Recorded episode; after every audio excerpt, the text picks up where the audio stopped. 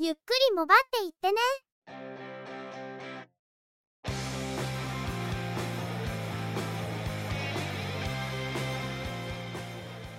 この番組は、モバイル通信に関する技術や、業界動向に関するニュース、IT ガジェットに関する情報などを中心に取り上げています。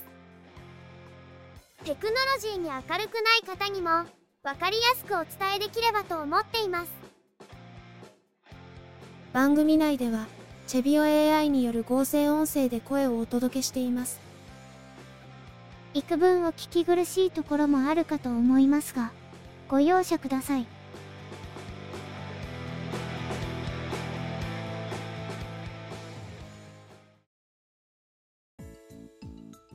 それでは今回のゆくもば、スタートします。お届けしますのは、ネタ探し、編集、雑務担当が中の人。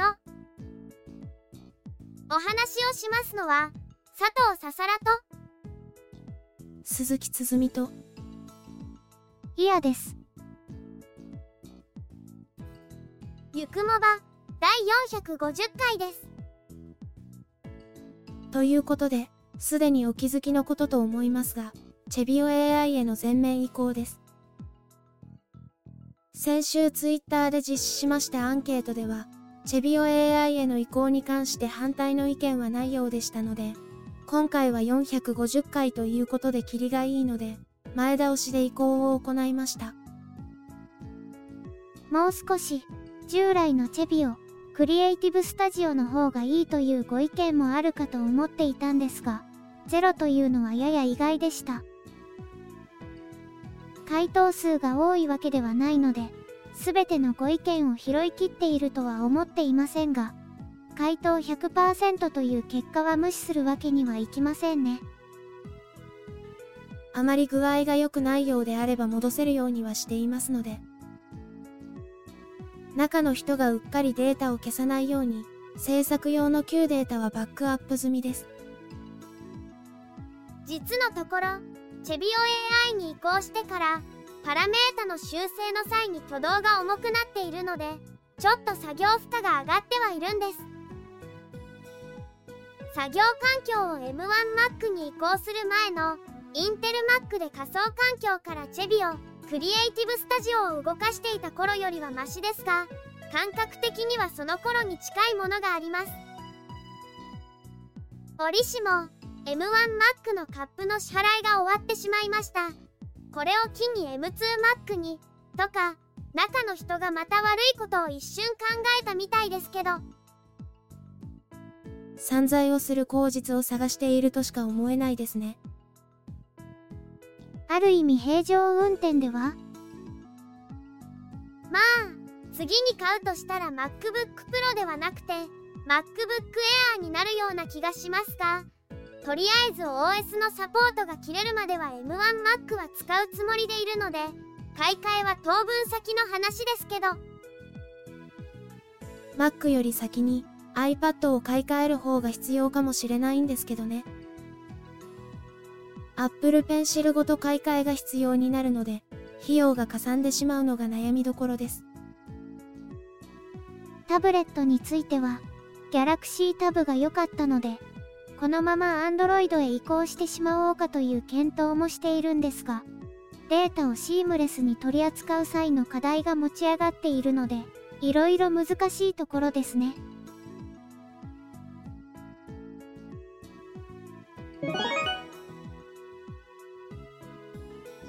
それでは、今回のニュースです。ソフトバンクは、成層圏通信プラットフォーム HAPS 向けの次世代無人航空機の開発のため、サブスケールモデルを活用した飛行の検証や、データの収集に成功したことを明らかにしました。実際の無人機より縮尺を小さくしたサブスケールモデルを活用し、米国山岳時間の今年3月14日、アメリカ、アリゾナ州で低高度での飛行試験を実施。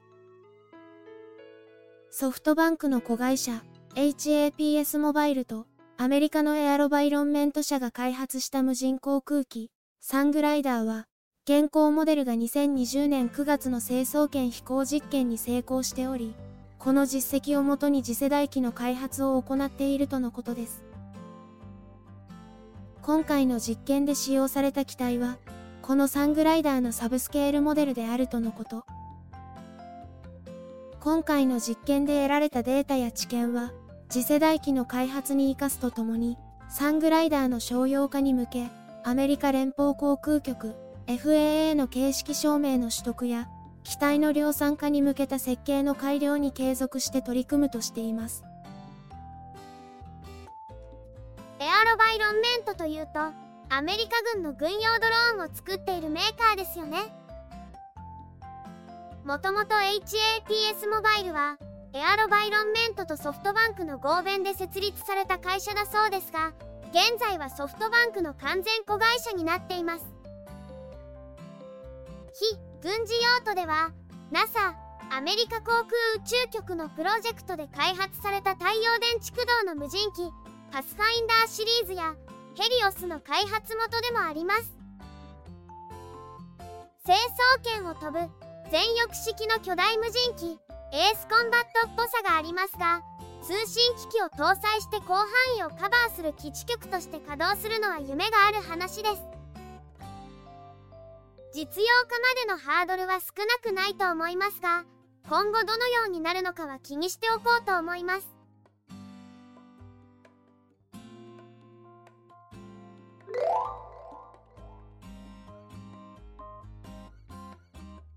NTT ドコモは8月15日の午前9時50分頃から 5GSA サービスで通信障害が発生していたことを明らかにするとともに午前11時30分頃に復旧したことを発表しました。全国で 5GSA サービスの契約者の一部で発生したとのことでドコモ及びドコモのネットワークを使用する MVNO のユーザーで携帯電話サービスや緊急通報が利用しづらくなっていたとのことです。原因は全国をカバーする 5GSA 通信用設備の故障であったとのこと。すでに対処は完了しており利用しづらい状態が継続している場合は携帯電話の再起動または機内モードのオンオフを実施するよう呼びかけています。装置の故障は仕方のないことですがドコモの場合通信品質の低下が指摘されている最中ですからあまり良くないタイミングで出てしまったなという印象です。夏頃には品質の改善をという話だったと思いますが改善されている場所がある一方で全体的にはまだ悪いという意見が減っているようには感じられません。一部ではマッシブマイモの導入が遅れていることが改善が進まない一因と指摘する声もあるようですがマッシブマイモのアンテナは結構大きいのでビルの屋上局が多いドコモや KDDI の場合なかなか導入が進まないのもわからないではないんですよね。ドコモとしてもこのまま手をこまねいているわけでもないでしょうから今後は良くなるということを期待したいとは思いたいところなんですが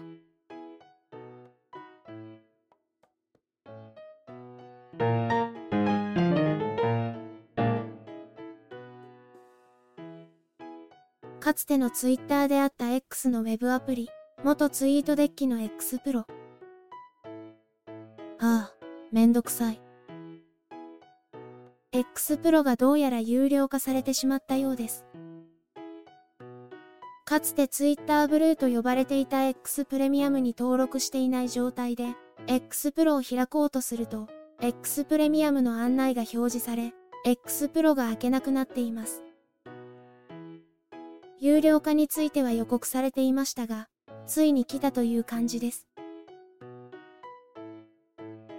テレビ番組でも、公式 Twitter アカウントの案内をする際に、公式 X、旧 Twitter のアカウントと言い直しているのがめちゃめちゃめんどくさくて嫌になりますよね。おまけに X とか X プレミアムとか X プロとか、いかがわしいサービスを使っている感じで、口にするのもなんか嫌なんですけど。今回のニュースについては、ツイートデッキは2度死んだ、そんな気持ちです。お金を取ろうという姿勢があまりにも露骨すぎて本当に嫌になるんですが有料の課金をすればシャドーバンとか凍結とか防げてインプレッションにも有利に働くとかそういう話ならともかく有料にするメリットがあまりにもないのが余計に腹が立つんですよね。ゆくも場としては今後 X に課金をするつもりはないんですが今後 X からは脱却したいと思っていて以前から考えているディスコードへのシフトを真剣に考える時に来ているかもしれないと考えてもいます。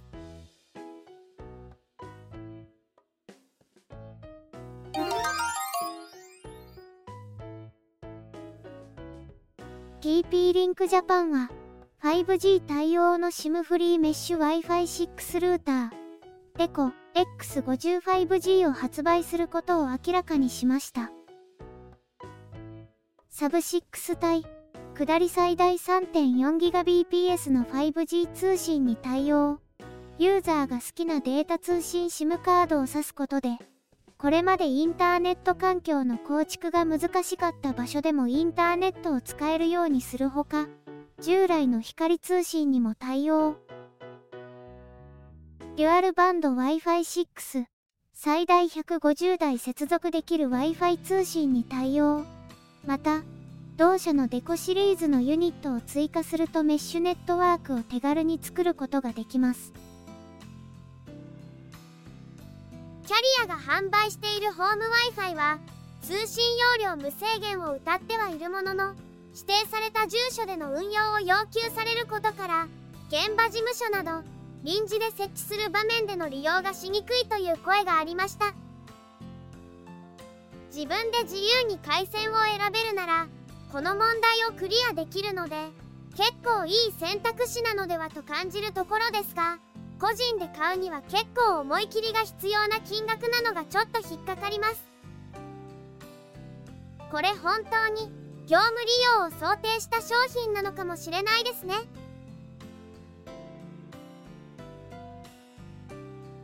今回のニュースは以上です。お盆休みがあったのでニュースの本数としてはあまり多くありませんでした。さて中の人は以前 Galaxy Tab S6 ライトを購入したことをご紹介したと思います。おおむね不満はなかったんですが使っているうちに S ペンについて少しだけ不満を感じることが出てきました。本体付属のペンとしては精度も悪くなく、満足度が高いことは変わらないんですが、やはりペン自体が細いので、なんとなく書きにくい。ペン先の素材のせいで滑りが悪いのもよし悪しと感じるなど、小さい不満がちょいちょいと出てきている感じですね。購入してすぐに、ペンの互換性テストをしたことがあるんですが、その際に Galaxy の S ペンはワコムの技術を使っていて、ワコムのペンタブレットの電磁誘導型デジタルペンに互換性があることを確認済みです。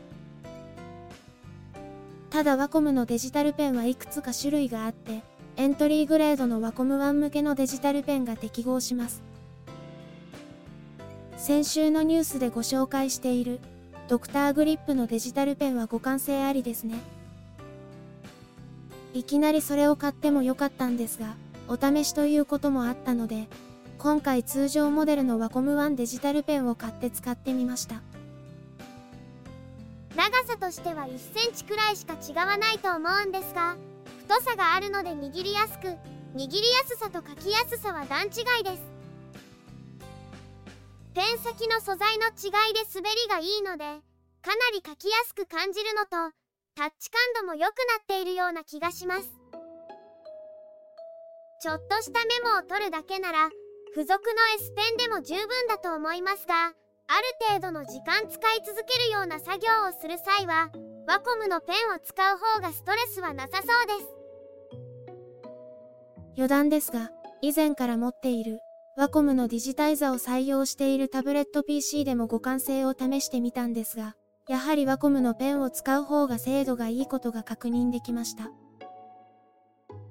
ただ、連続で線を引いているとき、曲線がかくつくのを発見しました。これはディジタイザの精度というより、タブレット PC 自体の処理能力のせいかもしれません。それでも付属のペンの不満がペンを変えるだけでかなり解消されたので、検証の意味はありましたね。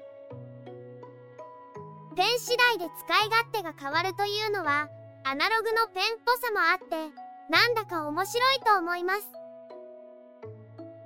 ただ、ペンを別に持つ場合、その持ち運びが課題になってしまうので、何かいい方法がないかと考えているところです。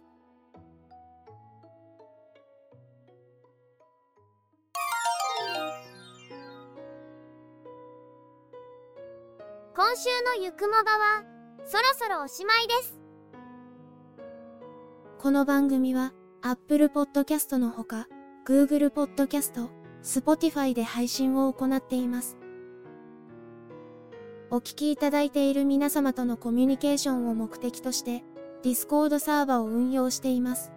ご興味ありましたらぜひご参加いただければ幸いです。その他、Facebook ページ、Instagram アカウント、スレッズアカウント、Twitter アカウントを運用しています。お問い合わせなどありましたら、Discord、もしくは Twitter からコンタクトしていただくとよろしいかと思います。よろしくお願いいたします。2014年から配信をしているゆくもばですが、過去に配信したものをゆくもばアーカイブスにて、不定期で再配信を実施しています。RSS フィードでの配信対象から外れた最初期配信についても、配信ブログから聞くことができますので、過去の通信業界の動向など含めてご興味がありましたらお聞きいただければと思っています。